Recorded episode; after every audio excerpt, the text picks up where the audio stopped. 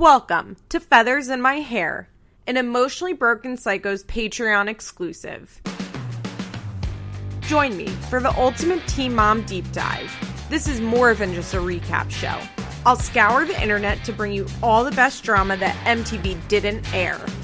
From police reports to deleted tweets, I've got the details on all the fights, breakups, and arrests of our favorite MTV train wrecks.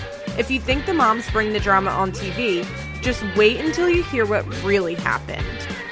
I'm your host, Liz Bentley.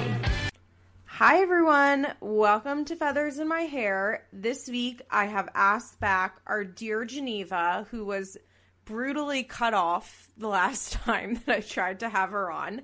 I have a better Wi Fi connection, and hopefully, things will work out well this time. But hi, Geneva. Thank you for coming back. Hey. I want to say off the bat that I think, look, I know not everybody likes New Girls, but I kind of like them, and I thought this episode moved pretty seamlessly and didn't feel like they had a lot of dead weight in it. Well, I mean, they kind of did, but it was with the OG girls, not the new ones. Well, it was Macy. It was with Macy. Yeah. but in general, I felt like there wasn't just like a ton of dead air and filler scenes like normal in Teen Mom. Yeah, when there's five people, it's easier to fill up extra space. Yeah, I think it was a good choice to go to five people.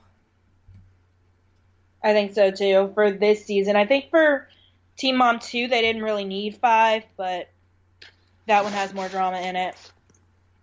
Yeah, they probably should have went to five girls for OG first. Yeah, they should have. I wonder why they made that decision. Yeah, I'm not really. I guess they figured that Briana would fit better in the Teen Mom 2 group. Yeah. But I don't know why they were searching for a fifth girl there in the first place. Yeah. Maybe they were planning to get rid of Chelsea, but they changed their mind. Maybe. I don't I don't know. Okay, I think we should start with who do I want to start with?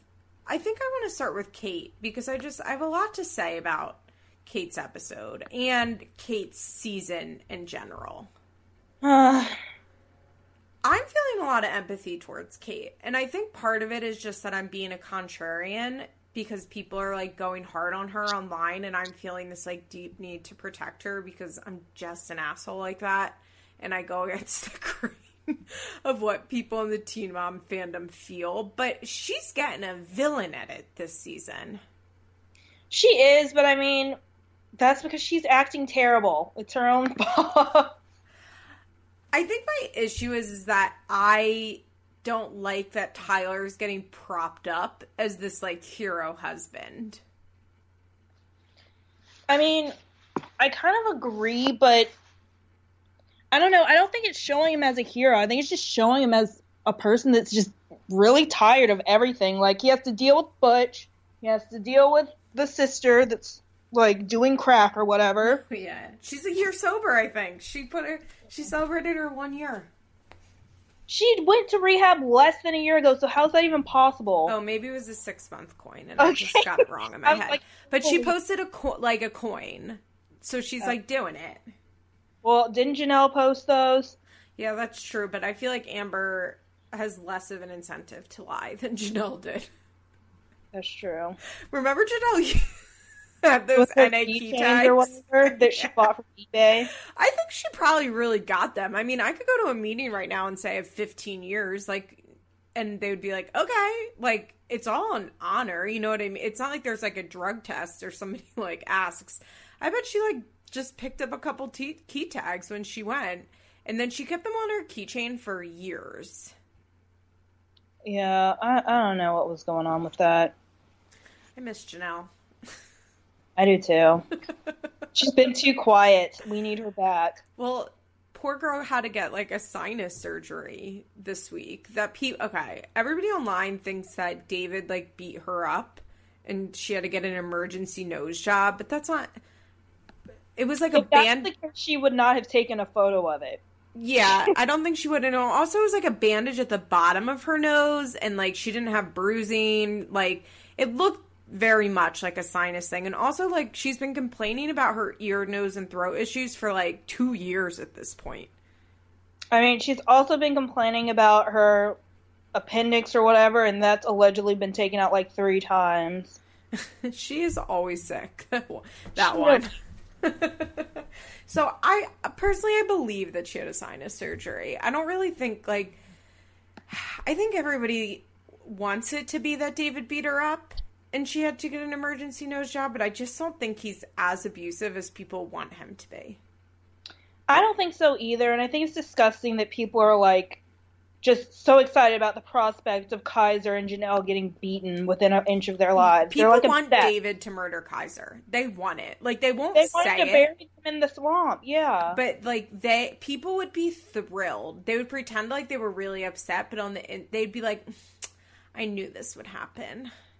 They just want an excuse to talk about David because they're like obsessed. So they just get so excited when he does something stupid because it gives them the excuse to talk about him. Yeah, I that is like a a really probably one of the grossest aspects of the teen mom fandom.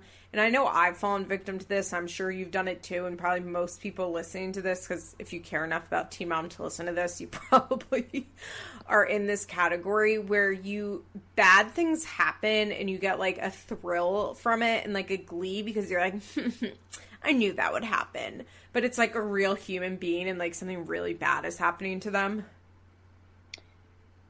I get that way over small things that don't really matter. Like when Jenelle went to jail for a day on my birthday, I thought it was hilarious. But like, I don't want anything. I don't want any murder to happen. I don't no, want no, no, no, no. Beat up. Like no. these people crazy. No, I really do think though that people they would never say they want that to happen, but they do because it would prove them to be right. But it's like, who the fuck cares if you're right about David beating his kids? Yeah, why would you want to be right about that? Yeah. Should hope it's not true. Yeah, well, they want it to be right so that they can hate Jenelle even more, which is like, that's a reflection on you. I the people on Reddit, it's just hilarious because whenever someone talks about, you know, Chelsea staying with Adam too much, they're like, "How dare you judge an abused women? You don't know the cycle of abuse." And they'll literally be like, "How dare you judge and abused women instead of woman?"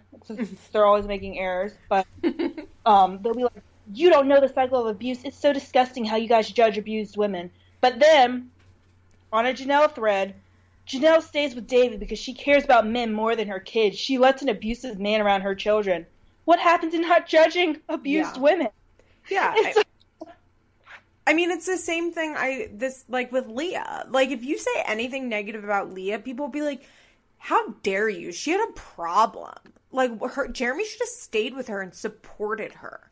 Like, she had issues, and it's really shitty that you're mean to her about it. And then, like in the Ryan post, they're like, "Oh well, he's gonna die." Like, yeah. They're just such hypocrites. Yeah. Um, okay, so Kate left treatment early, which I thought was weird. Um, she's like, I just really miss Tyler and Nova, so they're letting me leave treatment early, which to me means probably. Well, I mean, didn't treatment say like you shouldn't come here and like you should go to an in like you should go somewhere in Michigan? So I'm wondering if treatment was like, yeah, leave early. Like you didn't really need to be here for this long. Or maybe they only let her out like a day or two early. That's true. We do get a cute little scene of Kate coming home and she says hi, and then Nova says, That's my mom. And Tyler's like, nope, it's not. and Tyler seems well, first of all, Tyler had the weirdest chin strap beard. It was disgusting looking. I hate those. I remember, does Gary still have it? He used to be the king of chin straps. I don't think he does, but yeah, he was. And it was especially bad on Gary, but it's really bad on Tyler too. It ooh, it's not great. Tyler seems happy she's home. Um I think there's never been less chemistry between two people than between Catelynn and Tyler. Yeah, they just seem very platonic to me, and I think I think on both of their ends they're together because they feel like they're supposed to be. I don't think either of them are truly happy in their marriage. Absolutely not. And like even in the next scene, Catelynn's friend Haley comes over and she's like, "You got like, he's such a great husband. You're a great wife." And Kate's like, "Yeah, like we're great." Yeah. like I think that neither one of them has any fucking clue like how to leave. I don't think either one of them has felt passion towards the other for years, if not since, since, they were like 14. yeah, probably since before Carly was born. Is like when they felt like genuine Yeah. passion towards each other because then Car then she got pregnant and then Carly was born and like the trauma that okay, so I think Kate and Tyler were always like bonded over like the addict parent situation and like the shared trauma that they had. But I think they could still like just the two of them like have like they were each other's escape, right? Right. And then Carly happened and then the trauma like came inward to their relationship and I don't think like they've ever been able to move past that collective trauma and like have any sort of romantic spark because it's just like the worst thing happened essentially and Kate's never really been able to move on from it and I think Tyler just stays because he feels like he's Mr. Teen Mom and has to and I just don't think they like are into each other and I don't think they have been for a long time outside of just like being friends and being together forever that they're like well I guess this is like what it's like and they don't even know cuz they've been together their whole lives. Right, and it's going to be even harder to leave when they keep having children. What pissed me off the most this episode, I'm jumping ahead and then we'll come back, is Tyler saying that he's been unhappy for two years. Why the fuck did he pressure her to get her birth control out then? Band Aid baby. For some reason, people think if you have a kid, you will start loving whoever created it with you. That's not how it works. Yeah, and that's why I can't feel that much sympathy for Tyler. And like I've been seeing online, like Kate's so awful. Like like Tyler's been unhappy for two years, and she's just like been pouring it on him. And I'm like, Tyler's an active participant in whatever the fuck is going on between the two of them. Like Right. Kate I don't feel bad for not- either of them. Kate didn't want to get pregnant last year. Yeah, I honestly don't feel bad for either of them because if Catelynn didn't want to get pregnant, she should have said, no, screw you. She's already proven that she's able to do that. Tyler said no to the pig, she got it. Yeah. He said no to the horse, she got it. If she doesn't want to do something, she's fine saying no. She should have said no to that. Agreed. And Tyler, if he wasn't happy, he shouldn't have decided to have another child with her. It's ridiculous. It really, it really is. So, like, I really noticed when Kate was on the swing talking to her friend Haley, and she was like talking about what a great guy Tyler was. Like, there was just no love in her voice. Like, she was repeating the lines that like she reads on his Instagram. Yeah, both of them are just going through the motions, hoping that eventually they'll get feelings again, but I think it's pretty much dead and buried at this point. That's why I was so shocked when I found out she was pregnant again. I thought, I thought they were divorced. yeah, I was like, finally, maybe these two are seeing that maybe they're better off being friends and they can just co parent with Nova, but like with another child, they're clearly still trying to make this dead relationship work when neither of them are happy. You know what? Without if let's talk like pretend like this is six months ago.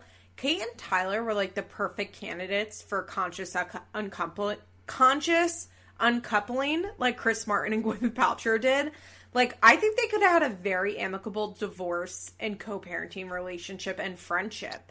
Because I think the reality is, it's like they do have love for one another and they do respect one another. They're just not into each other at all. And I think they could have had like a good breakup. Yeah, but I mean, with this new baby, who knows what's going to happen? I mean, it's Like, at least another I year. I still can't believe that they both got pregnant again. Like, it's just crazy. I know. I wish Kate would like accept that she doesn't want to like parent more children. Yeah, I don't know why she's lying to herself. She doesn't take care of the kid that she already has, and then she like has deluded herself into thinking that she could have kept Carly and have parented appropriately. When the only reason she was chosen for the show is because she was the adoption story. If she had kept Carly, then the show wouldn't have needed her. They would have put somebody else that adopted their child out on the show. The show wouldn't have even well, the show wouldn't have found her in the first place because they found her through Dawn. Yeah. But I think like her thinking is like when I had that baby and I knew I I think the issue is is like Kate was like good on the adoption, good on the adoption, and then she had the baby and she's like, I don't want to do this anymore. And I think she fucking hates herself for not listening to herself in the hospital that day. Yeah. And I mean, it's not like you can go back in time. There's nothing Yeah. that can be done, but a new baby is not going to replace an old one. It's just a brand new life. It's completely separate. And she should have found that out with Nova. And I mean, I'm sure she loves Nova, but yeah. just doesn't seem that maternal. No, and I think I mean I think Kate loves Nova very much. I think she's doing at least what we see on the show like I think she's doing what she can with Nova. I'm not sure she has it in her like to do more. She should have wait they should have waited like 3 more years and like had Kate like Kate let's take Tyler out of the equation, but Kate should have after the miscarriage she should have gotten her IUD put back in and then she should have like learned to love herself and then seen if she wanted to be a mom again like it's okay if your kids are seven years apart who cares Yeah, I don't know why people make that stupid excuse that they want them close together in age. It's not that big of a deal. yeah like i get why you want your kids to be close together in age but also like who cares if that if that's coming at like the expense of your well-being then no Yeah. she Kate can tell that there's tension with Tyler.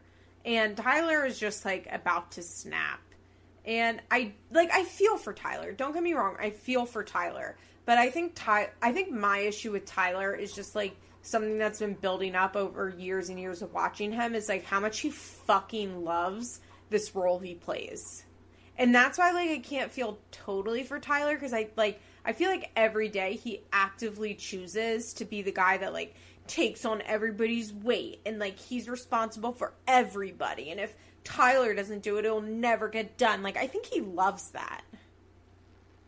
I don't think he loves it, but I feel like he doesn't know how to do anything else. But I mean, eventually you need to do what's best for yourself and what's best for your daughter, and that's not being together. So, I mean, it's hard for me to feel bad for him when he's actively choosing to stay at this point.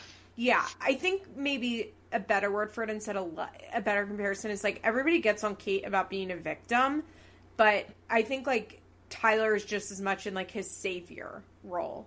You know what I mean? And like neither one of them know how to like get out of that. I don't think either one of them truly want to get out of it because they don't know what life would be like if they weren't. And like I can deeply relate to like Kate's victim mentality because when like that was something I really had to work on when I got sober because the reality is like when you're born to addicted parents and you have a very hard childhood like you are a victim. And sir I know like there are certain people listening that will be like, "Well, I had the worst childhood to ever exist and like I'm not like that." And it's like, "Okay, well congrats, like your brain chemistry like is better than mine." like lucky you. Like I don't think it's like a a conscious choice to be a victim. You just like get in this habit and it's so hard to break. It takes a lot of work to break it, like a lot of work to break it. And it's something that I still struggle with and have to like actively work on like all the time. And I heard once in a meeting when I was in very early recovery, somebody said like victims don't recover. And I remember being like, huh. Like I think I'd like 90 days sober, like had just gotten out of rehab. That like really sh- like stuck with me and I realized like if I didn't figure out a way to like break this victim mentality, like I was never going to get better. And I think Kate hasn't realized that yet. And it makes me question where she's going to treatment if the therapists aren't like pointing that out to her. And like I think there's a what Kate needs is somebody that can like validate her and be like what you went through was really really shitty and that's awful, but how do we move past it and how do you become a survivor instead of a victim? I wonder what their lives would be like if they had left Michigan, like left behind their parents, left behind like their siblings that they feel mm-hmm. like they have to take care of. I feel like oh, they Oh, would which they have been. Like, remember the early seasons? so- Like, Kate's sister would live with them. His her little brother would live with him. Like, Oh. yeah, I do wonder. I don't know. I don't think they had it in them to leave Michigan. I wish they had. I wonder if it would be different or if they would just be like doing all the same mistakes but in another state. They should have moved to North Carolina so they could stalk Carly. you know they thought about it. I thought she, they they don't they live in like um I don't think it's North Carolina, but it's like somewhere it's else. Carolina. I Is won't it? say city since people are crazy, but it's North Carolina for sure.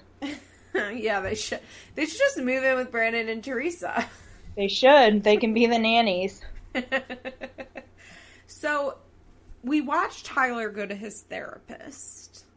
Now, his therapist makes a good suggestion, which is we should do like basically couples counseling, but like I'm there and Kate's therapist is there. And I was like, okay, that's like not bad. And then she says, I've been watching the show and starts to like diagnose Tyler's situation based on what she sees on the show, which is insane.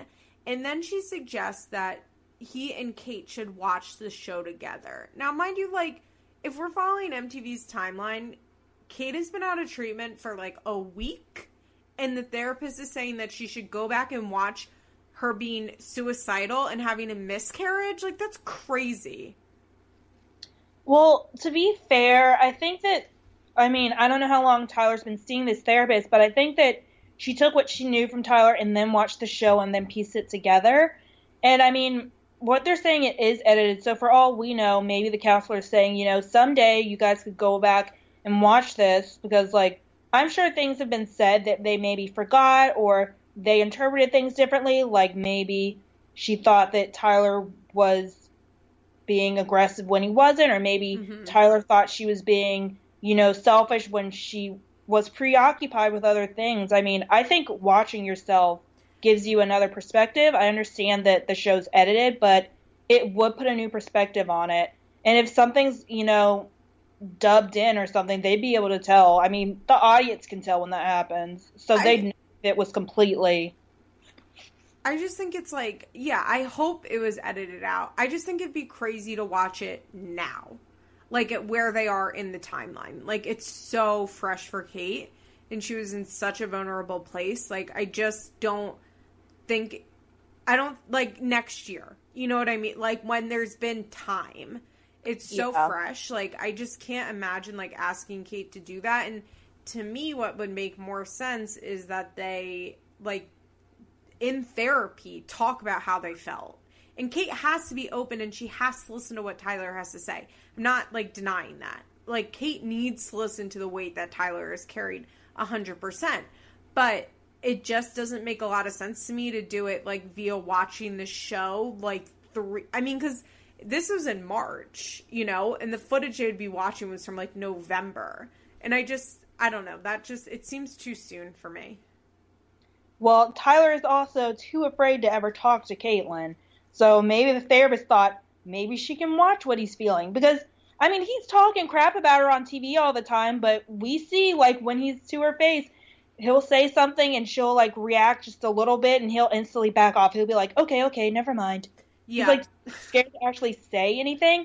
And, I mean, if Catelynn hasn't been watching the show, she doesn't even know all this stuff he's been saying about her. Isn't that crazy to think that she doesn't know all the shit he talks about her? Apparently, she doesn't know because she doesn't watch.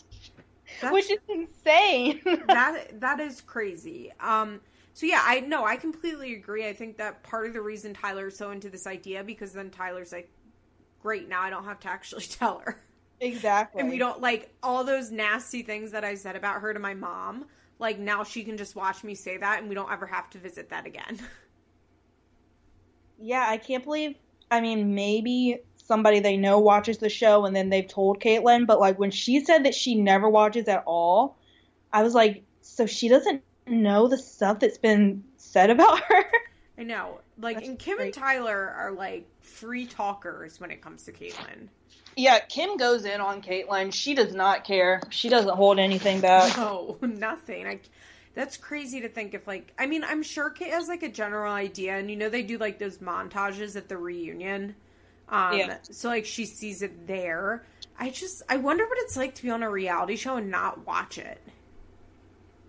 I can understand why you wouldn't want to watch it, but then like if anything incorrect is on there, you want to be able to defend yourself and like correct it. Yeah, I guess it like I wonder if like after a certain point because they've been on the show for so fucking long, Wonder if she like watched in the early seasons and then she realized like there's no point to me watching this. Like I, I don't gain anything from watching this. Possibly, but also it makes it hilarious that she talks about haters now because like you don't even know what the haters are referring to. You haven't been looking. I think though that like part of the reason that Kate's coming off so poorly this season is that well, I think whatever meds they have her on, like in this episode, she was like very like dull. Dull. Dull is a good word for it. She was very dull and I think was having trouble like being um like in her tone of voice, using like an empathetic tone of voice. And I think when, at least for me as an audience member, when somebody is not using an empathetic tone of voice when they're discussing something that should have it, you're like, ugh, what's wrong with them? Like, what a bitch. Like, and I think that was really affecting Catelynn in this episode. And I think if we saw her in therapy, which I don't want to see her in because I want her to be doing private off camera therapy and actually working on herself. But I think right now we're just getting like dull Catelynn like rehearsing or reciting lines to her friend. And we're getting Tyler's much better at being like, oh my god, this thing's going on. And like you feel for him because he's like a more empathetic person. And it's like easier to feel sympathy for him than for Kate, who's just like, yeah, Tyler's great. I love Tyler. Hi, Nova. I love you. Like, I just think that Kate is coming off like so badly on camera, basically. Even if, like, in real life, her actions aren't so harsh. Yeah, that's a good point about the meds. I didn't really think about that. But it could also explain why she's so easily to, like, cry because she's on meds. Yeah, and so she's not used to them. She's a bit not still. Also, like when you, at least like for me, when I got out of rehab, everything was so raw. You're like just like this open walking wound you know, like where you've just spent like however many weeks just like pouring salt on all your worst cuts and then like anything that you get home and you just like cry about stuff because you're still so like you're just in this weird state. You're not like when you're in rehab, you become so open usually and you know like you're in the world, you're like a hardened shell just like to get through life. And rehab like really takes that away and I think it can be very hard to like readjust to coming back out in the world and like not having that hardened shell on you and like everything feels like an attack. Yeah. Uh Tyler also the therapist gives Tyler a worksheet. They didn't really explain what it was, but I have a feeling it was like reflections on our marriage type of thing like these are my goals. I don't feel like our goals line up. Like this is what I want. This is what I feel like I'm getting. Like that type of thing. And the therapist is like, I'll give you one for Kate, but she does not have to do it. You should not do this together. Like, very clear that, like, you can give this to Kate, but, like, don't expect her to do it. Just work on yours. And then Tyler's like, here you go. My therapist says you should do this. Yeah, it was a thing. It was like a needs list. They were both supposed to like write down what their like needs were in a relationship and they were supposed to do it completely separate. And then when they came back together in their like group therapy thing, they were going to talk about it. Which can be really helpful because you like have a pen on paper like something that you are able to do independently and then you have like a like a moderator like help you present that to the other person, but Tyler's like this is what we need to do to work on our relationship. Yeah. Yeah. And I, I see why Kate took that as an attack because and the therapist like basically was like make sure she knows this is not an attack and tyler threw that to the wind i think kate is i think kate is terrified of going to therapy and working with tyler because she knows that if i think tyler more so than kate knows if they start to work on themselves they're done yeah they'll realize they're not supposed to be together and i think tyler is coming to that conclusion a bit sooner than her because he is actively working on it. But I think once Catelynn does finally, you, you know, start to love herself and start to want to get better, I think she'll realize that she's kind of stuck in a not great marriage. I kind of wonder though if it might. Okay, I don't know if this is like the hottest take. I kind of think that Tyler believes that they can work on themselves because Tyler has has more of a reason to want to I think Tyler is just so obsessed with them being together for teen mom reasons that that like overshadows everything and I think that Kate probably just spent 6 weeks with a therapist being like your marriage doesn't sound good. and Kate like like does not want to work on this because she knows like as soon as they do like they have to break up where Tyler has more of an optimism that like they're going to start working on it and then things will be better. And I think Kate kind of knows like nothing's ever getting better between them. So like let's just ignore this and then we don't have to actually get a divorce. I think they both know deep down the truth, which is why they're so miserable. By the way, their scenes have been fucking miserable. Like there was a dark energy in their house. They haven't had any like fun, happy scenes. Joy. There hasn't been any joy for them this season, and there hasn't been in a while. And like not even I don't know, there's just something like so like like woo, like gives you the chills a little bit when they have scenes together because it just it's so negative.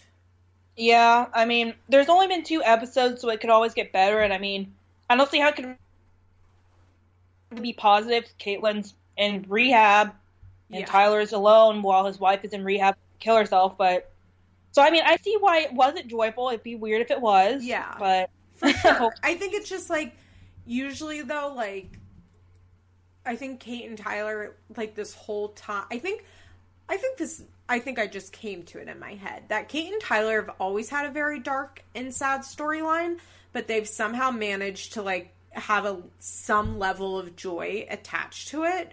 So like even though their parents are awful, even though they've had like this adoption, like there was still something positive that would come out of their scenes and that's just like not there this season so far.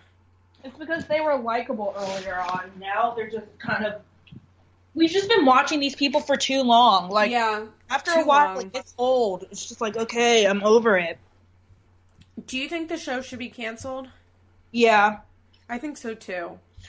I mean, we're still going to be able to talk about stuff. Like, none of these people are going to be normal. They'll still be doing crap. It'll just all I be mean, online. I'm fine with it. I would kind of love for this show to get canceled, and then I could go back and do like seven seasons worth of recaps on the earlier seasons. Also, they can just keep doing Young and Pregnant, and maybe they can reboot 16 and Pregnant again and just have different people. Like, after a while, you get tired of watching the same people. The story's always the same. None yeah. of them are doing new things. I mean, there's a reason that reality shows don't go on for 10 seasons with the same cast. Right.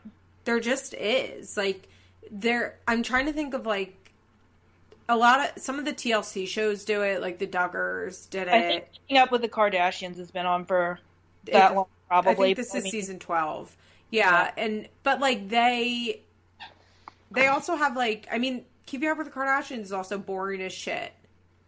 I never got into that, so yeah, I agree.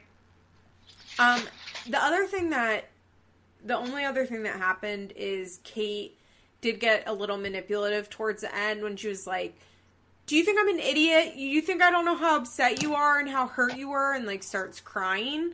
But I don't know. I think a lot of people are trying to attach malicious intent to like Catelynn just not being like having any emotional stability. I mean, she's done this before. Like when she's upset, she like and she doesn't want to talk about something, she cries to get it to stop.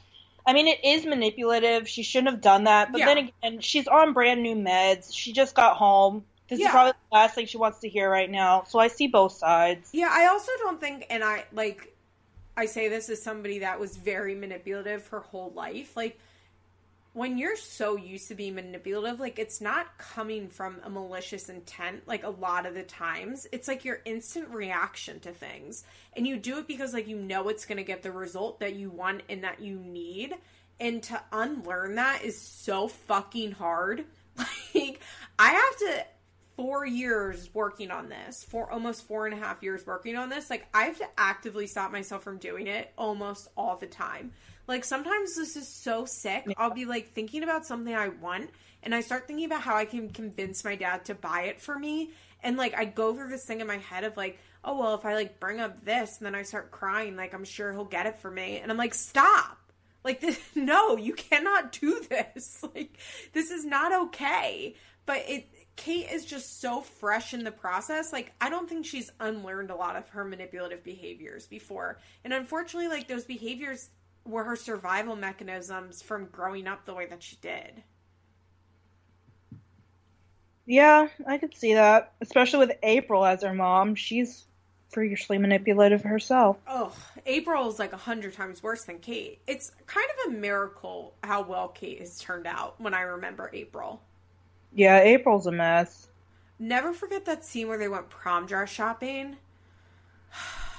that was psychotic. She was like calling Catelynn names and didn't you call her ugly and a bitch and like she said that her like dress was ugly and Catelynn was like, but I like this dress and she was like, well, don't ask me for my opinion if you're not gonna listen to it. And then she was like, it was so weird. It was so cruel. Like Catelynn, April was fucking cruel to Catelynn like really really awful oh and one other thing that i wanted to say was i thought it was um i did kind of appreciate how when Catelynn was like well i have ptsd and you could tell the producer was like so is it from like your adoption or like your childhood and kate was like yeah well you know i think that kate was being vague on purpose and i kind of respected that for her like holding back and not like kate needs to learn and this is part of the reason that she'll never get better as long as she's on MTV, that she needs to have boundaries when it comes to her mental health. And that she's allowed to not tell MTV everything. And that she's allowed to be private about her like issues and her recovery. And that she doesn't owe anybody like, well, I have PTSD because my mom beat the shit out of me. Like she doesn't yeah. owe that to anybody. Like she's allowed to keep that private. And I think that's been one of the worst things that's come out of Kate being on MTV is that she has to live her pain so openly. Yeah, I mean the other girls don't even let them film in the house. Catelynn doesn't have to tell them the most intimate details of her life. I agree. And Kate's like, and I mean, God only knows the trauma Kate has that she hasn't put out there.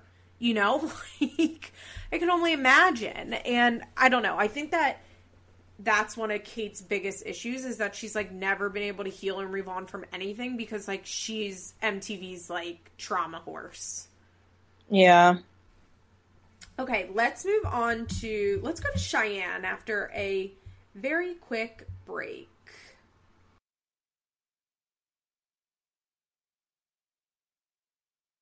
I thought Cheyenne's segment was fun, but it did not feel like we were watching Teen Mom. It almost felt like we were watching The Hills.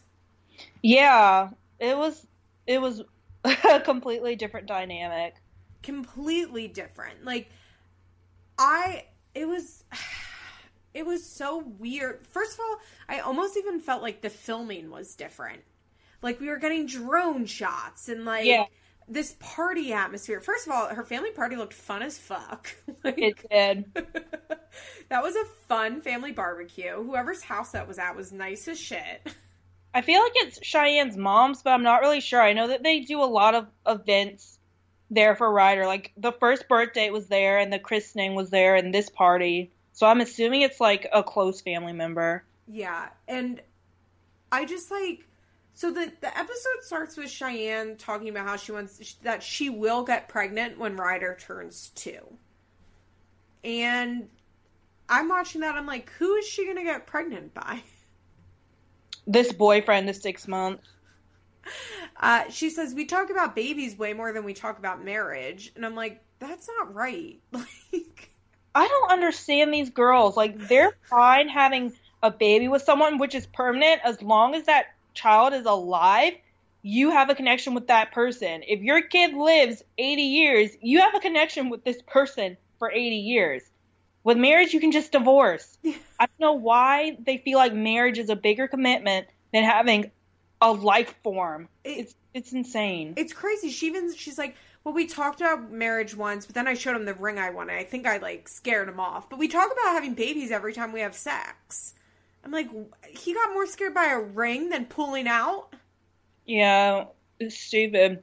And we already know Cheyenne doesn't make men use condoms, so who knows if this baby's gonna come earlier. Cheyenne will cheat on her boyfriend and not make him use a condom. Yeah, that was crazy. First of all, it's especially crazy considering like how many girls Corey fucks. Well, didn't they? I never watched the challenge, but isn't that where they met? Yeah, I never watched it either, but it's like apparently that's Corey's thing. Is just Maybe like, fucking He didn't. Maybe he didn't start hooking up with all the girls until after the Cheyenne thing. Maybe she was the first one. Somebody tweet at me, please, at Ben underscore Lee, and let me know. Yeah. I need a full Corey and Cheyenne timeline, actually. Uh, if someone wants to provide that for me, I would be really appreciative. But first of all, Corey and Cheyenne spend too much time together. I'm just going to go ahead and say it. They're too I thought close. it was so weird when they were running errands together, and then Cheyenne's in the back seat with Ryder. It's like, why don't you just run the errands, Cheyenne, and Corey can watch Ryder while you run the errands? I don't know why they both were needed for that. Yeah, they spend too much time together. It's not just co-parenting. Somebody did say on Facebook, I'm like, I'm such an idiot loser. I follow like the Teen Mom OG Facebook page, you know, and I love to read the comments because it's a good mix of like people who just watch the show and don't follow any of the social media and also the rabid fans, which is like the only place that you see them interacting, which I love. It's like it's an interesting experience. So somebody on one of those said that Ryder or that she rides in the back with Ryder because Ryder has seizures. And like they're scared to have her in the car seat where they can't see her, which like I guess makes sense, but she's like I needed to run some errands and Corey wants to spend time with Ryder, so he's coming with me and it's like what? No. You don't you have a boyfriend. You don't need to spend so much time with him. Where did this person get that seizures thing? I'm gonna need receipts on that. I think it's part of the seizure thing. I mean, obviously, she probably just made up the car seat thing, and that's why, or like Cheyenne riding in the back. But I'm pretty sure it's part of Ryder's genetic disorder, the seizures. Because I don't feel comfortable talking about like a kid's apparent disabilities when it's not proven. Because Inslee's supposed to have a club foot. Um, No, but Ryder does have genetic issues. Uh, That's what they one like. She's supposed sick. to have like a messed up head or something. Like the fans claim all of the kids have these problems. So That's true, but that it is a legit thing that Ryder has health issues. She has a genetic disorder. okay. Just wanted to make sure because I did not feel comfortable just commenting on I that. think that's why they found they finally got they didn't get the DNA test until she was six months. I think she was having issues, and so they like did a bunch of genetic testing. So Cheyenne's boyfriend that she cheated on with Corey, did she did he think that he was the dad at first? I like don't know. We don't know, and I need to know that. That's like crucial information for me. Cheyenne needs to reveal this because was Corey only discovered because they were trying to discover the genetic stuff, or did Cheyenne finally feel guilty? I don't know because it would make sense that Yeah, maybe you're not Ryder's dad. It would make sense that they didn't go to him until like they found out she had a genetic disorder. Because remember when Ali got sick, they like ran all the tests on Leah and Corey. Like, Yeah. they have to know the parents. Like, they have to get the parents tested if there are issues. Yeah. Uh, we find out that Cheyenne's dad doesn't know that Zach lives with her, and Corey's like, "You shouldn't keep that from him. I don't want to be the one that has to keep it from him." And I knew right away. I was like, "Oh, Corey's gonna tell her dad." Definitely. He's been waiting for a way to punish her for having Zach living over there. I really don't like Corey. I don't like how much of a player he is, but I mean, Yeah. I guess he's a good dad. I mean, I don't know enough about Everybody's I telling didn't watch us. him. I like feel I didn't watch his old shows, so I don't know that much about him. But he's too cocky. Like I don't like how he Mhm. was like, "Oh, if I told Cheyenne that I was ready for a relationship, she would jump at the chance." I agree. I think that um they constantly tell us that he's a good dad. You know, like they're constantly saying he's a good dad. So like I'll believe it. But yeah, I don't like the way that he is with Cheyenne, and I think he is playing her and leading her on. And I think it's gross. And like we see it like so Corey talks to Cheyenne's dad and Cheyenne's stepdad. And they have like a really they have a nice conversation. Uh, they say like the reason that it works so well between them is that they have like boundaries and they respect each other. And corey just like straight up says, "Well, Zach lives with Ryder." Yeah. Which is shitty. Dad's just like, um, okay. Um, there was a lot of talk online about how Cheyenne was wearing a thong bathing suit, and people were in full panic mode over this. I would not have worn it, but I mean, who cares? It's a bathing suit.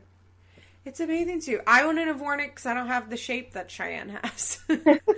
Because she has an incredible body. But if I had her body, I would maybe wear it. That's like uh, like and people are like in front of your parents and i'm like my parents don't sexualize me like like I, I get why people are like i would never wear that in front of my family and i don't fault anyone. I don't think that that's prude if anybody chooses not to do that.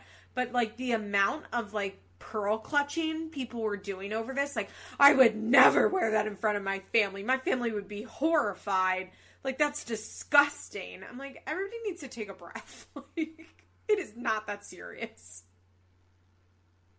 I agree that it's not that serious, but if I had worn that at a family function, my family probably would have freaked out. I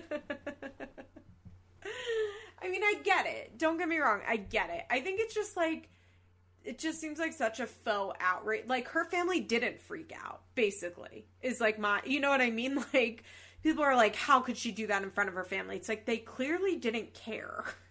Yeah, nobody even looked twice at her. No, nobody. Like everybody was dancing and drinking and they were like it was a family event. It's like that was a party that like the family happened to be at. Like Yeah. Did you see her dad just floating in the pool with the cowboy hat? I mean, I loved it. They were like having a fun ass barbecue. Like they were living it up. I wonder if it was July 4th. I don't know cuz I didn't see any decorations. It may have just been like a family get together, like a family reunion or something. Yeah, maybe.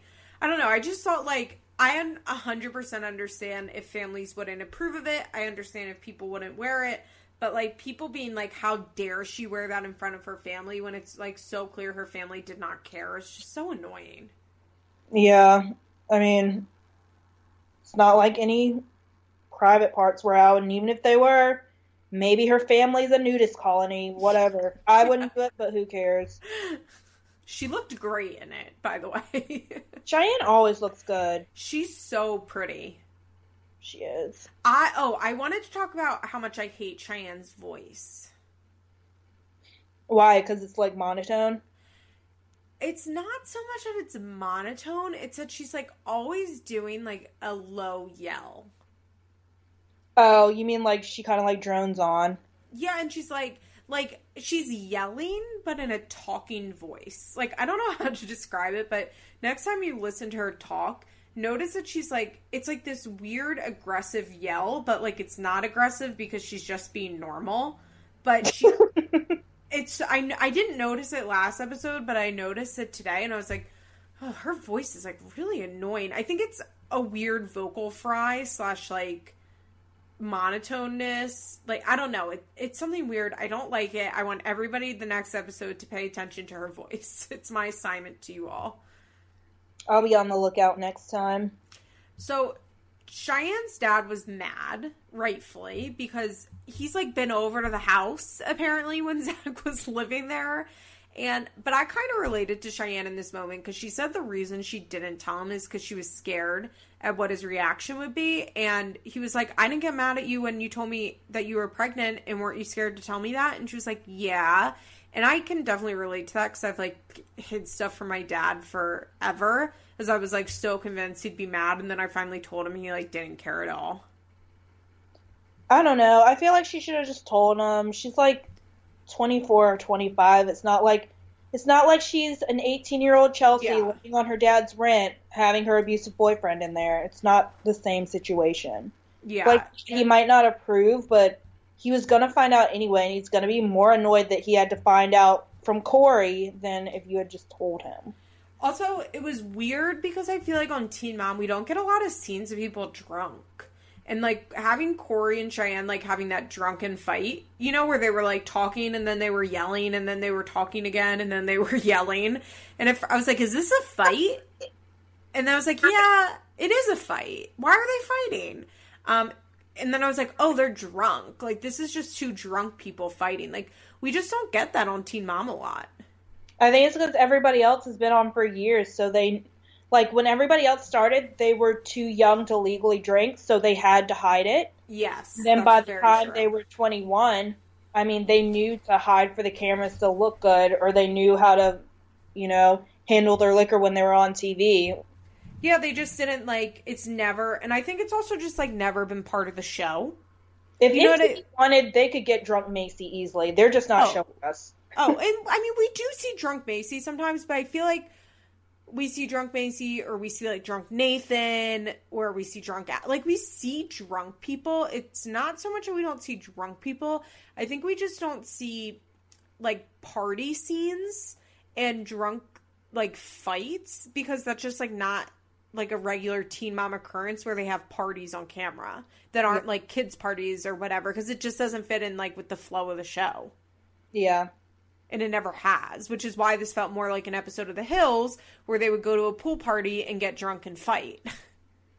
I like it though. They should have more drunk I agree. on the show. I mean like it's reality TV. I I mean I liked it. I think it's nice to have something different. And people are like, I just fast forwarded through her scenes. It was boring. It's like, I just, who cares? Just watch it.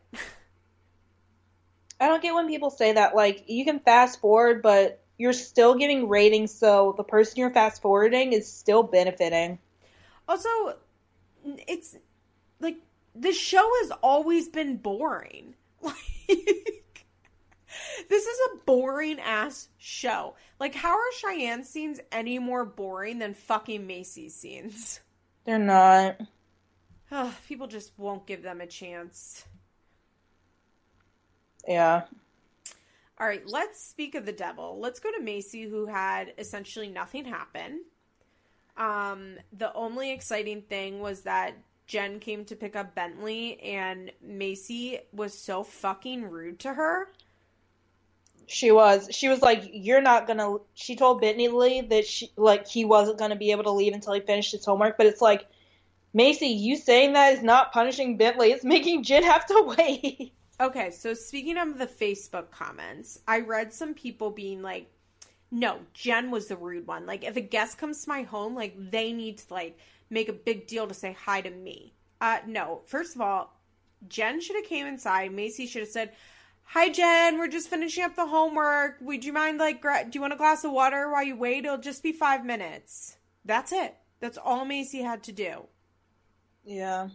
For Macy not to acknowledge somebody that's in her home is so beyond rude. I just, I can't. I can't. Like, and then Macy's like, that was awkward. It's like, no shit. And that's something that drives me nuts about Macy. And Macy always does this is that, first of all, I think Macy has bad manners in general. It's been a thing forever. She's never had good manners.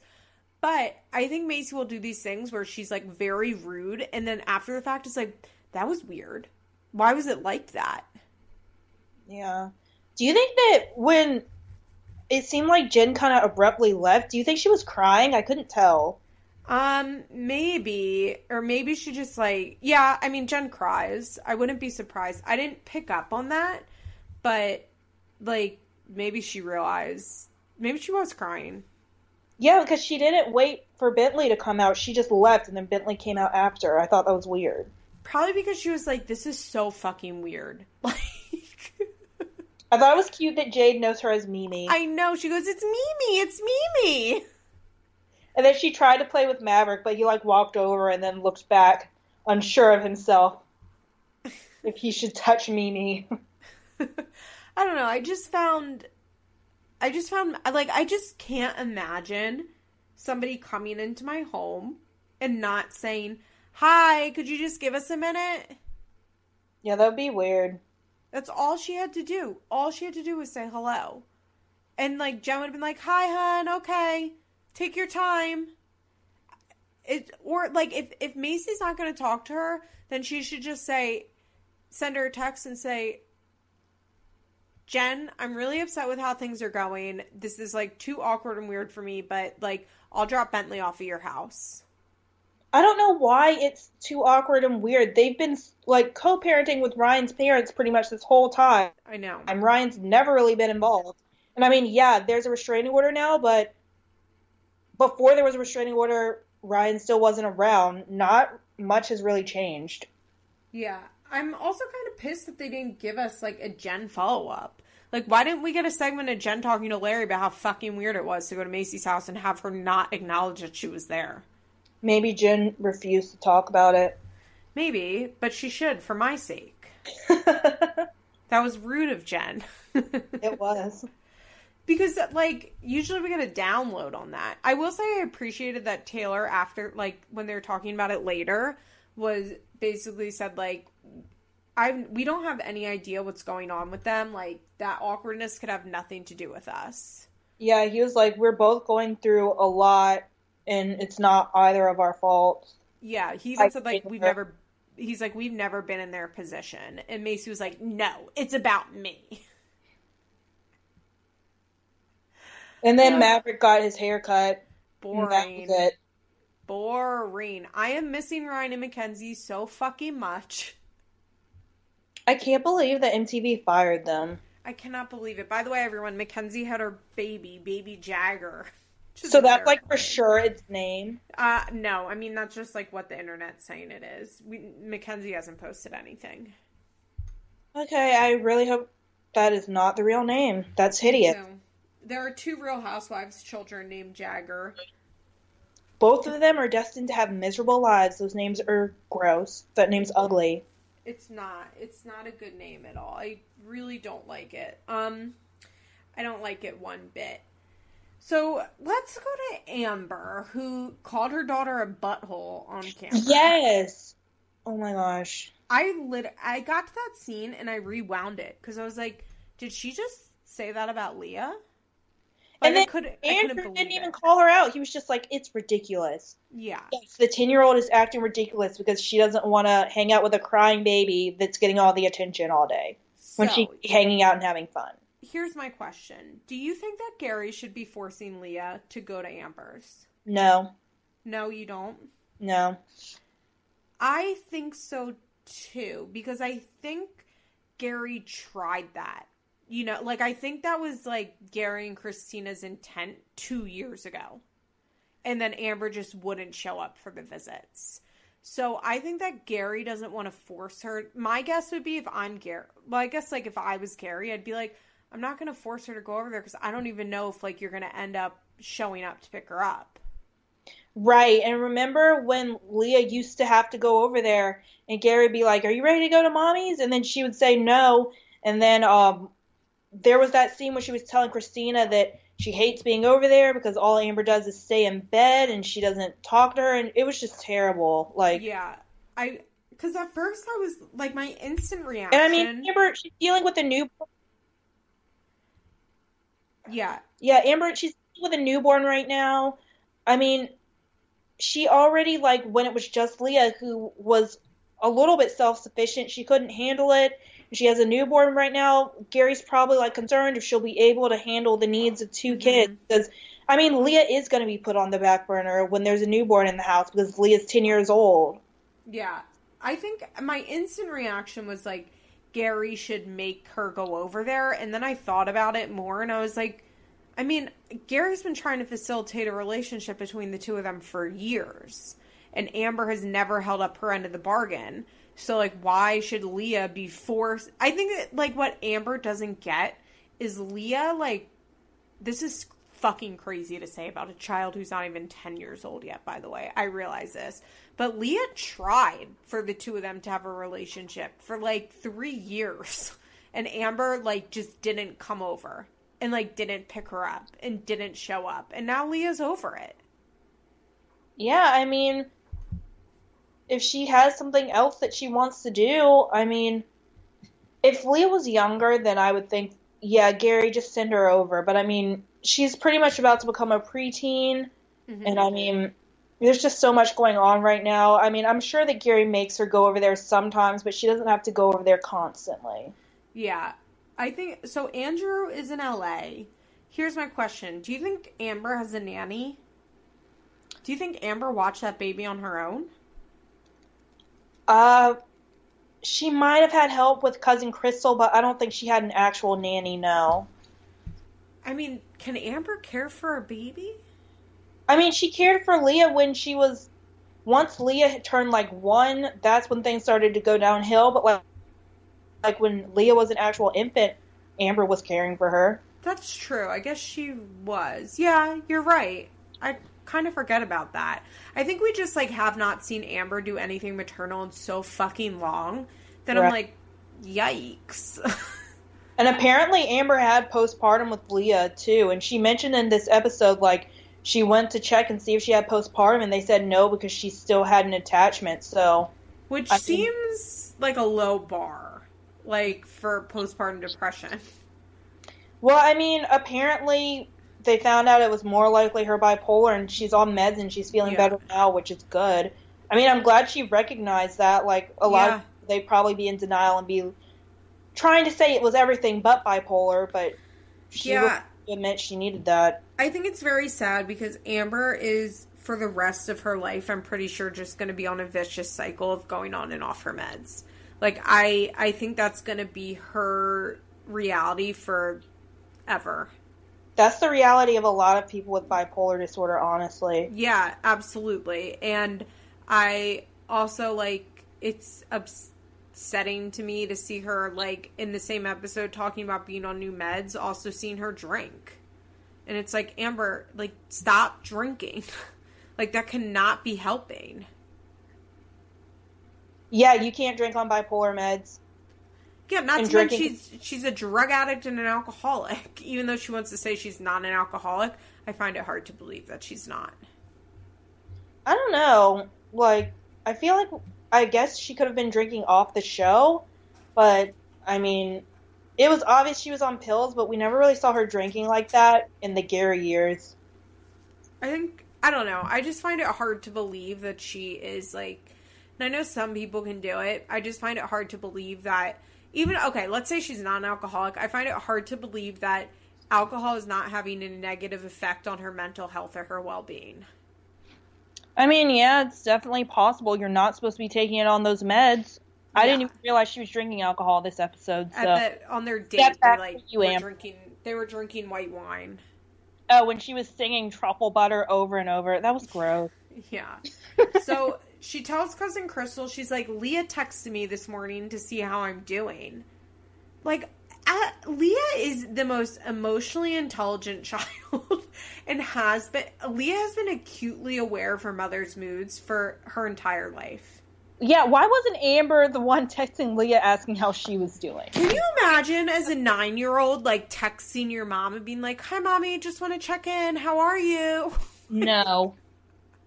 I don't think I realized my parents had feeling. Like, I mean, well, that's not true because I. I was pretty acutely aware of my dad's moods at that age as well, and a similar reason for Amber, or similar to how Leah was. But I only cared about how it affected me. I had no conscious, like, I had no ability to be like, Dad, how are you? How are you feeling? Are you adjusting to the new baby? Like, yeah. When you're young, you're still egocentric. You look at everything from your point of view in the world. It's kind of. Leah is like, in my head, I think of Leah as being 13. Leah has always been weirdly intelligent. Like I remember when Amber had the CPS saying that she couldn't be in the same room as Leah and Gary at the same time. Mm-hmm. I think Leah was only two at that point, and Amber was dropping Leah off to Gary and she was leaving. And I remember a two year old Leah walking up to Amber saying, Please wait, I need you. And I was it's, like, She's only two years old. If you watch uh, Being Amber, Leah is, I think, four in that, or she has her fifth birthday, and she's like, "Mommy, how are you? Are you okay? Are you gonna be here when I wake up, Mommy?" Like speaking so like she was so aware of Amber. When I rewatched that recently, I was like, "Holy shit!"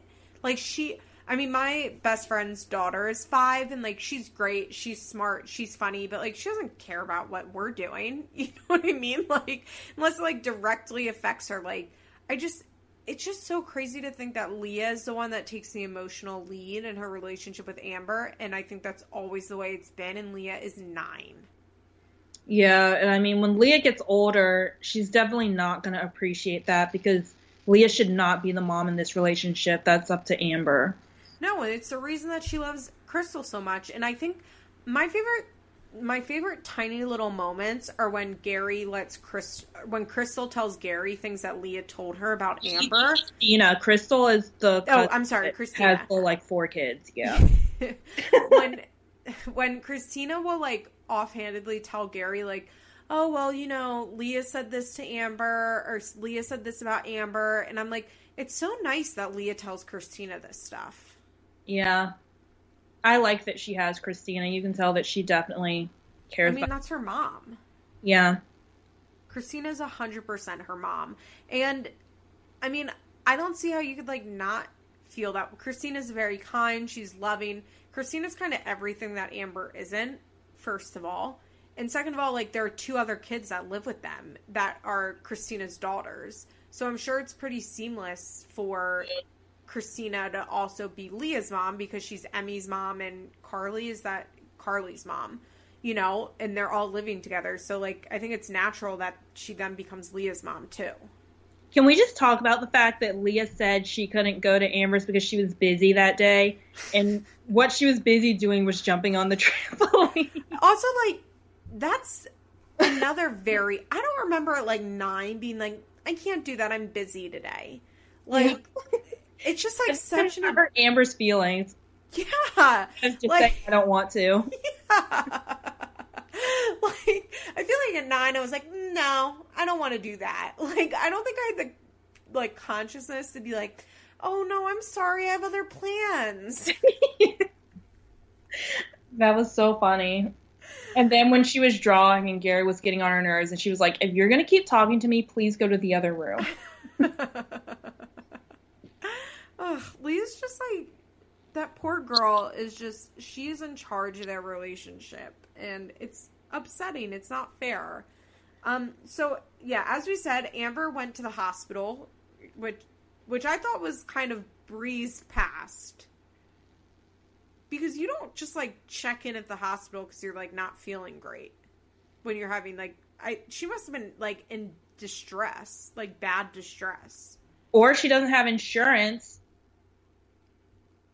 yeah, that's true. She was like, they said I should go to my psychiatrist. And it's like, duh. Yeah, that's why. but yeah, AMS. Like, Ambi. Plus, remember, she like put out, she said in an article she went on her meds during pregnancy. So she must have went off them again. And I wonder, like, what happened that she went to the hospital and saw a psychiatrist, like, at the hospital. Maybe she went off them because she wanted to breastfeed or something. Maybe. I mean, I don't know. And she was like, Yeah, they said I need to get an appointment with my psychiatrist. So I did that. And it's just like, for somebody that's been on psych meds for as long as she has been, it's kind of nuts to me that her first thought wasn't like, I should call my psychiatrist. Not like, I should go to the hospital.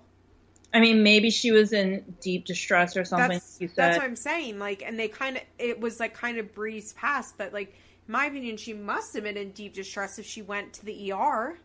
Yeah, or maybe it was a weekend or something, and the psychiatrist she sees doesn't Said operate on weekends or something, and yeah. she's desperate to get an appointment. Yeah, I just, I don't know. I, I just thought it was like glanced over in a it, way that like more has to is going on here. I can see why it was glanced over though, because I mean, I wouldn't be telling the full story. Yeah. Yeah, I mean, fair enough. I think that like also has kind of always been the case when it comes to Amber and her mental health on the show is that she and I know I was just talking about this with Kate. I think Amber tries really hard to like stay in the vague when it comes to her mental health on the show and I completely understand why she does it but then she also uses it as a justification for her behaviors a lot. So you're like, wait, what? What exactly is going on? Like, it's hard because she brings it up enough to like talk. You know what I mean? She'll be like, "Well, I'm too depressed and I can't see Leah," but then like is also really vague about other stuff, so it can be kind of hard to follow sometimes. Yeah, like I hate to bring up other shows, but that's just like Jenelle when randomly one day, um, I don't know, Barbara said she was bipolar or something, and then Jenelle screams, "I have panic disorder." when? What are you talking about? I will never forget Jenelle tweeting. This was like in my heyday of Twitter, and somebody was like, "You're bipolar, like you got diagnosed it on the show," and she said. Actually, I'm not bipolar. I have anxiety disorder caused by other people. that was what she said she was diagnosed with. What? anxiety disorder caused by other people. That was her. Jenelle's. Remember when she official said that her eyes were huge? She said what? Remember when she said that her eyes felt huge? Was that in her scene molecules? yeah. And then she she said that she swore she had MS and then she started crying hysterically. Oh And then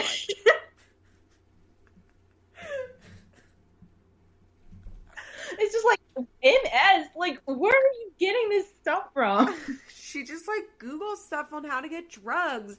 I have this friend that got like fifteen thousand dollars worth of unnecessary like dental work so that she could continue to get pills prescribed to her. Her teeth look great, by the way. like good results, but she's like, oh my whole like she would just like continuously get dental work done. Because fun fact, if you're a drug seeker, dentists give out good pain pills usually, and dentists love to do unnecessary work because it's like one of those things that it's not really necessary, but yeah, it would straighten this out, or this would look good, or this would be good. It's not like getting a, any other type of surgery. Like a dentist is always trying to sell you on some sort of thing that you don't need. They're always upselling you. And so she just like went up and down the state of Florida getting dentistry, dentistry done.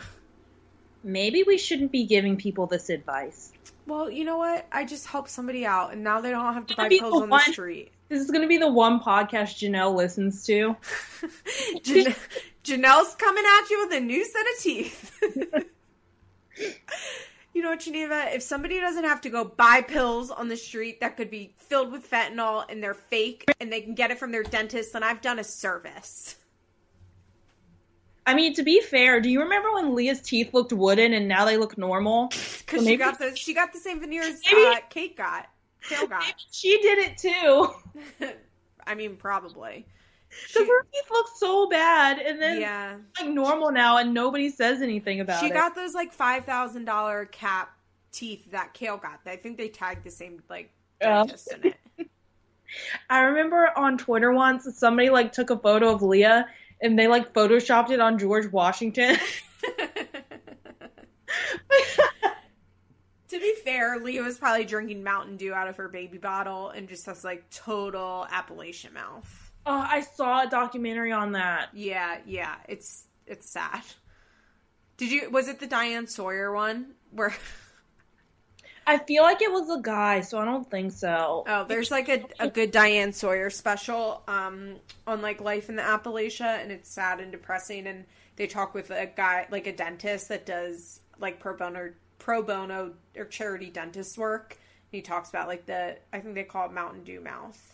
Yeah, and he's like Mountain Dew is the enemy because Yeah. like apparently it's more caustic than any other soda. I don't know Yeah, why. It has something to do with the sugar. I think it has like a higher rate of sugar, and I think because it's um like citrusy, like a, it has more acid in it Oh yeah.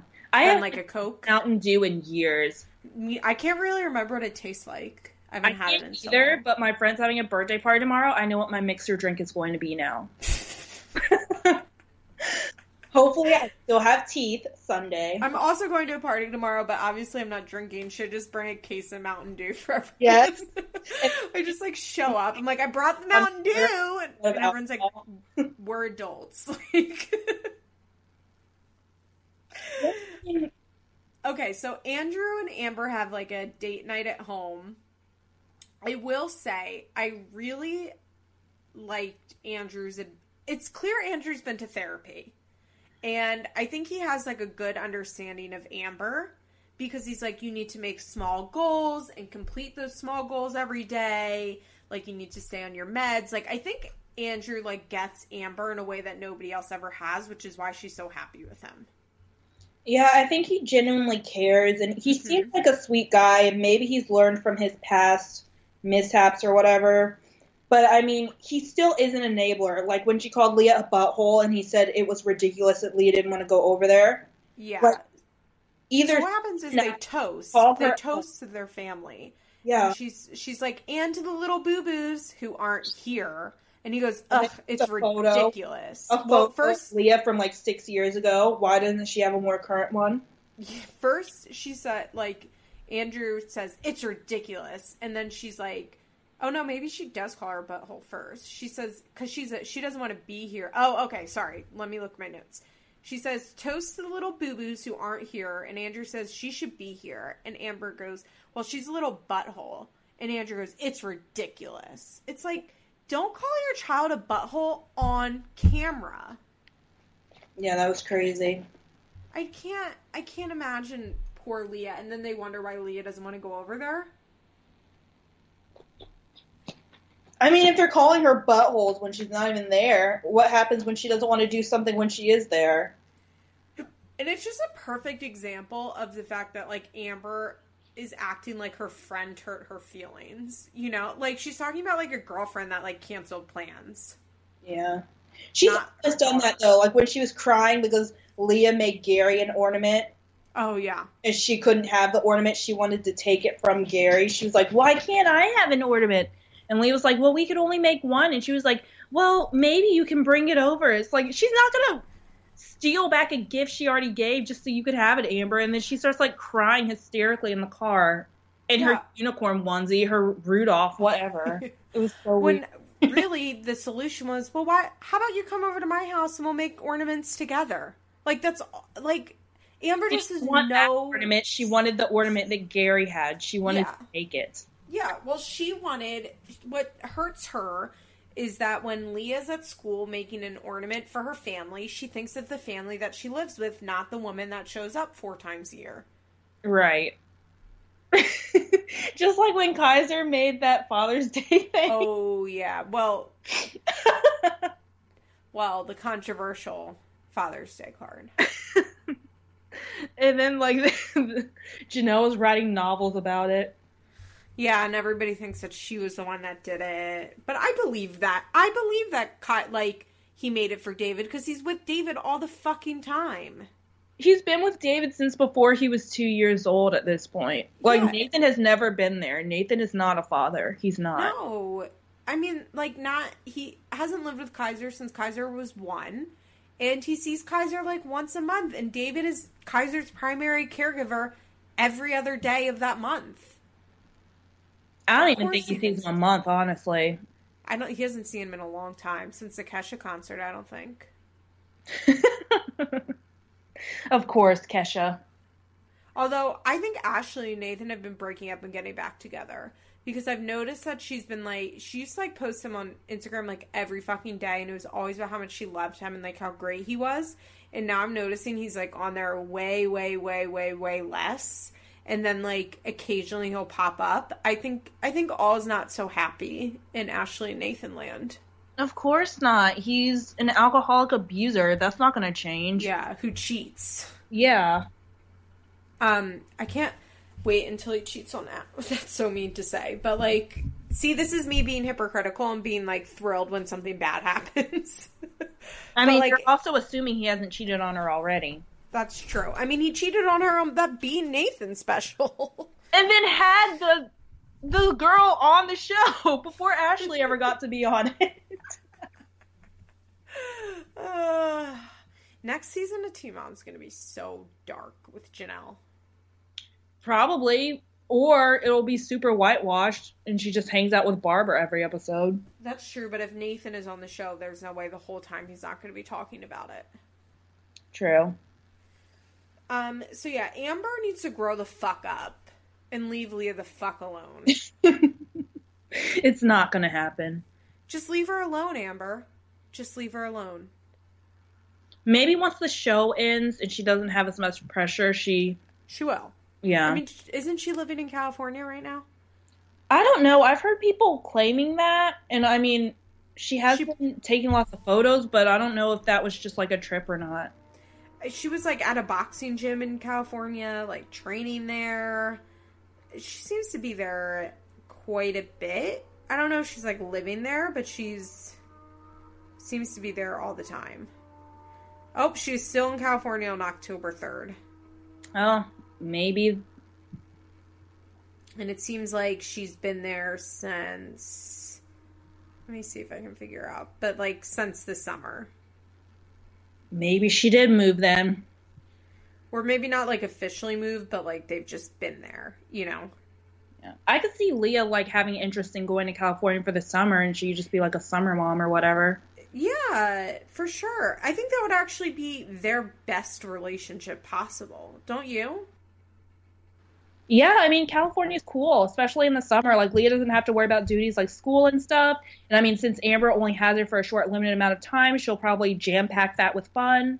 Yeah, I that I can't think of a better way to have their relationship. I think if Amber lived in California and Leah came out there for a month in the summer, maybe a week at Christmas, and like maybe a week in March or something, you know, like a few days in the spring, and basically was there three times a year. I think that'd be great for them because, like you said, there'd be no responsibilities. It would just be fun. And also, like, Leah would be going there. There would be no Amber like showing up, Right. not showing up, Leah not wanting to go, Leah canceling because she doesn't feel like going for the day. Like whatever weirdness they have with Amber living 15 minutes away or half hour away wherever she lives now, like in California would give them like these are the times that you have to be there and that I will be there when you get here. Right. It would take the pressure off, I think. Amber, listen to this podcast. We Yeah, should I call Amber? Should I call Amber and let her know what I, my suggestion is? you should slide in her DMs on Instagram. Or Hey, when she goes sh- for live rants, you should write it to her. okay, so last but not least, our dear Bristol Palin. What are your thoughts on Bristol so far? I honestly don't even know what to say. Like, it's only episode two, and I feel like there's just an entire podcast episode could be on this. There's just so much to unpack. Uh, the first thing that I want to say is when they were talking about possibly getting divorced, um, Dakota turned to Tripp and asked him to take Sailor to his mom's room. I So wrote the wondering same if they down. already had separate bedrooms. Oh, I'm positive he didn't live there. So my, as I said last week on Feathers in My Hair, um, Dakota first filed for divorce in January. This is being filmed at the end of June, beginning of July. So I think that they had been on and off, mostly off. I read a conspiracy theory that I'm taking to heart that he agreed to go on the show for effortless 50 50 custody. So Dakota's the one that filed, not Bristol. Yes, Dakota. That's interesting because on the show hmm he made it seem like Bristol was the one that was hundred percent on this. Yes. Hmm. So I would not be surprised if they had been going on and off, you know, for for a couple months. MTV calls and she says, "Yes, we're in," and Dakota's in. And then she says, "Dakota, I'll agree to the divorce and I'll agree to 50-50 custody, no child support if you um go on the show with me and then we can like divorce on the show." And he said, "Okay." That's crazy. Also, Especially because how are they going to do 50-50 from Texas to Alaska? Not even Texas to Alaska. For well, I guess she's staying in Texas, but Kentucky to Alaska. If she goes back to Alaska, She's definitely going back. she should go back. So I don't know how this is going to work unless he goes back to Alaska too or she doesn't go. So he this week, um Bristol like went on Instagram and said some shit about him and he wrote this in response.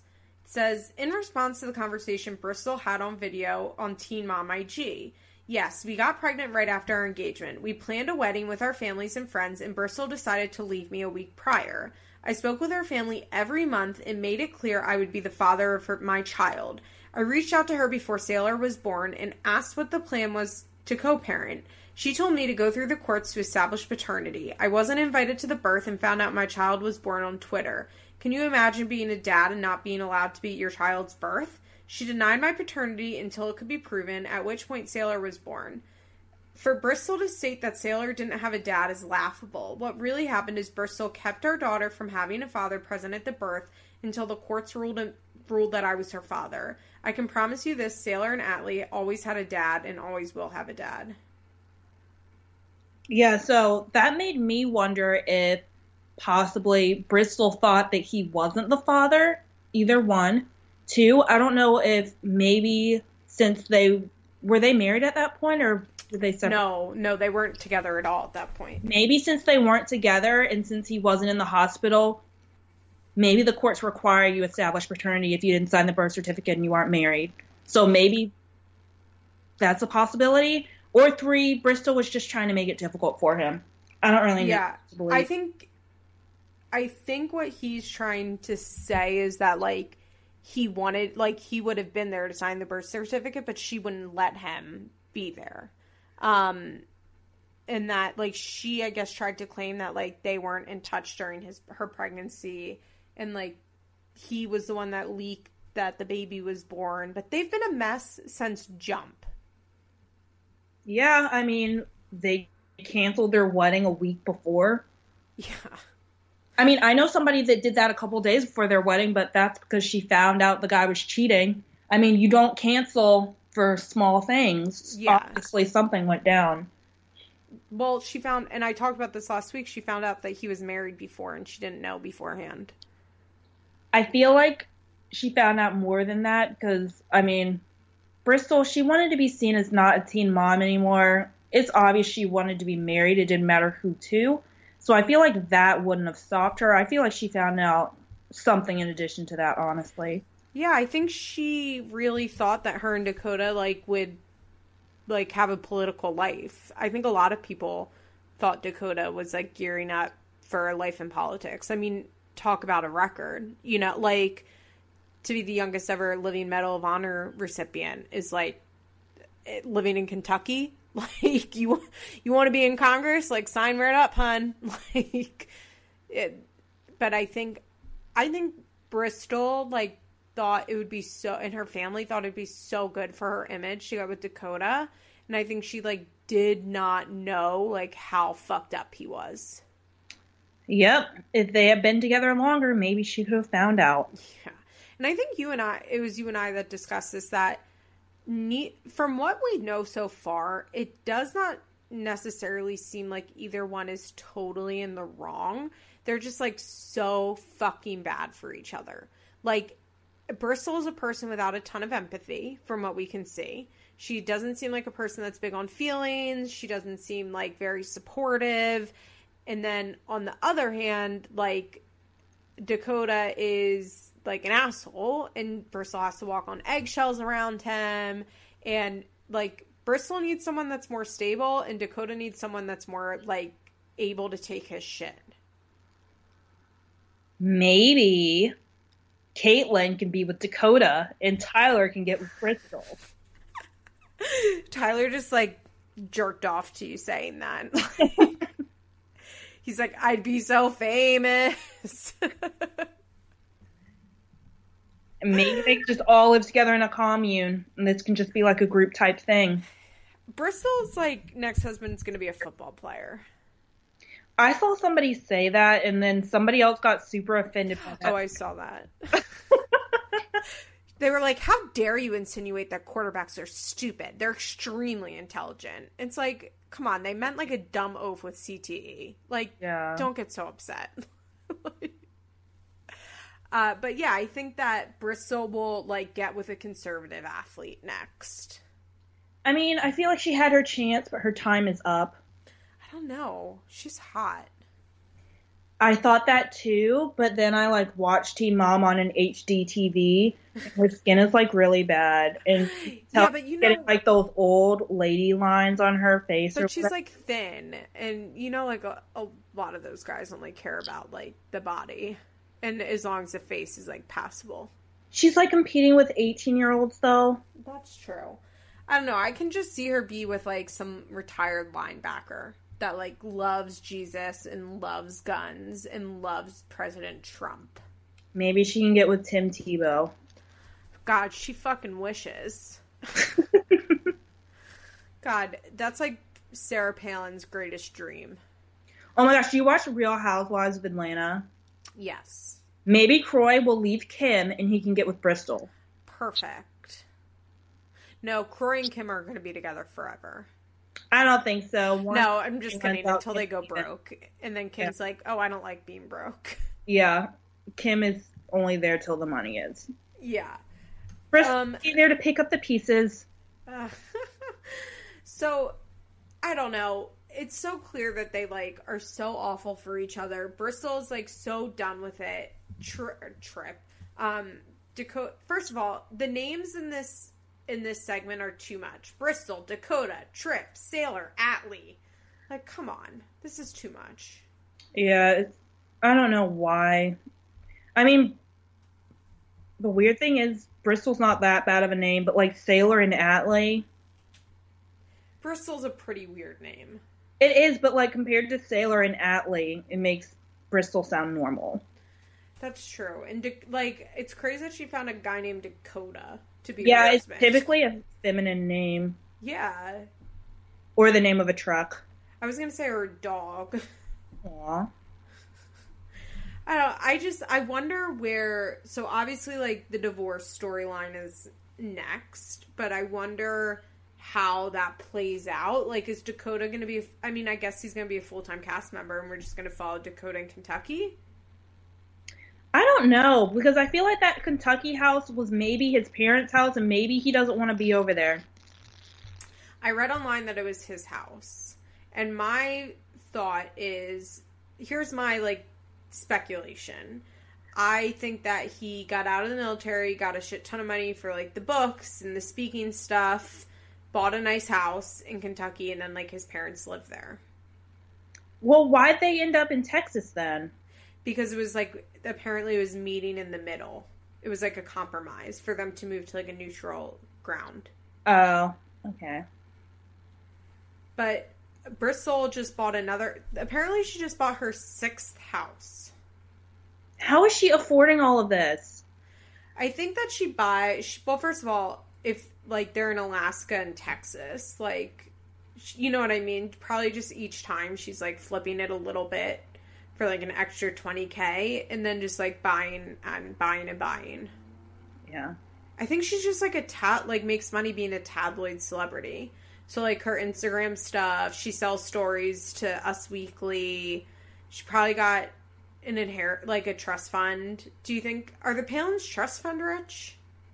I have no idea. Also, there's multiple of them, and they keep having legal problems, so you'd think that would drain their income. Yeah, I don't know. I don't know how rich the Palins are. Like obviously they're wealthy, like they're well off. You know, they're like, but are they like rich or are they upper middle class? I don't know because there's so many of them, and I feel like if they were rich, rich, we would have known about it, but I feel like we never really hear about it. Yeah. Also, I don't have a lot of concept of like what being rich in Alaska looks like. I don't know. I think Alaska is actually expensive to live in, though, because It's very, everything. it's very expensive to live in Alaska for exactly why you said. Like, um, you have to. I mean, like every. It's like living in Hawaii times ten. Yeah. Um, but I really hope we get to see more of Alaska. I'm waiting for Levi Johnston to come in. Ooh, do you think he signed on? I I'm think I read he did, and that he was filming with Tripp. That should be interesting. Yeah, Tripp is on Dancing with the Stars Junior right now. Ew, I saw that. Why are they even doing that? I don't know. I'm not watching it. I don't watch Dancing with the Stars to begin with, and it just doesn't need a junior. They really. It, that's honestly creepy. It is. It's weird. It's weird. I don't. I don't get it. I hope they put Sophia on it next, though. Oh, Farrah wishes. Farrah like had an aneurysm when she found out that was a show that Sophia wasn't on. she like called her manager and was like, "Why the fuck isn't Sophia on Dancing with the Stars Junior?" Uh, Oh, Sophia.